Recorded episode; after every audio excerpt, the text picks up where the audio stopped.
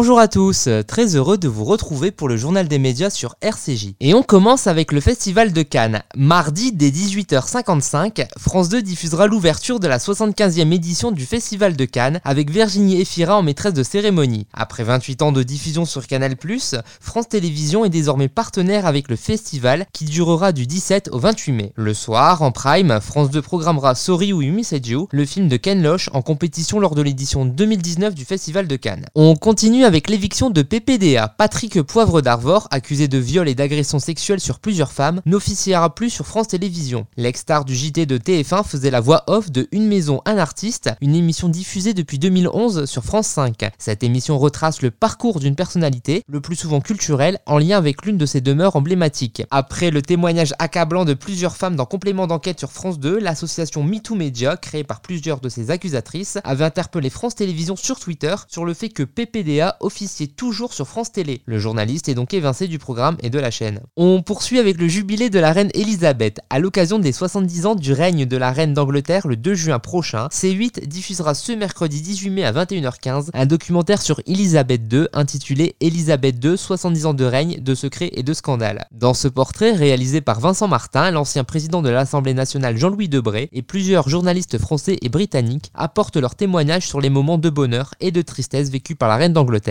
âgée aujourd'hui de 96 ans. On termine avec Vision sur TF1. Ce soir à 21h10, TF1 diffusera Vision, une nouvelle mini-série composée de 6 épisodes avec la chanteuse Louane, Jean-Hugues Anglade ou encore Max Boublil. Dans cette histoire, Lily, 11 ans, disparaît lors d'un anniversaire. Son cousin, Diego, 8 ans, est le dernier à avoir vu Lily. Le jeune garçon manifeste alors d'étranges visions qui alertent le capitaine de gendarmerie chargé de l'enquête ainsi que sa compagne, Sarah Sauvant, une jeune psychologue qui est donc jouée par Louane. La psychologue constate que le récit et les dessins du petit garçon évoquent des affaires criminelles non résolues, ce qui amène la gendarmerie à envisager la piste d'un tueur en série. De plus, les visions de Diego sont également liées au passé de Sarah. D'inquiétantes disparitions dans les Alpes. On est toujours sans nouvelles de la petite Lily, disparue maintenant depuis 5 jours. J'ai vu Lily Tu l'as vue? Dans ma chambre.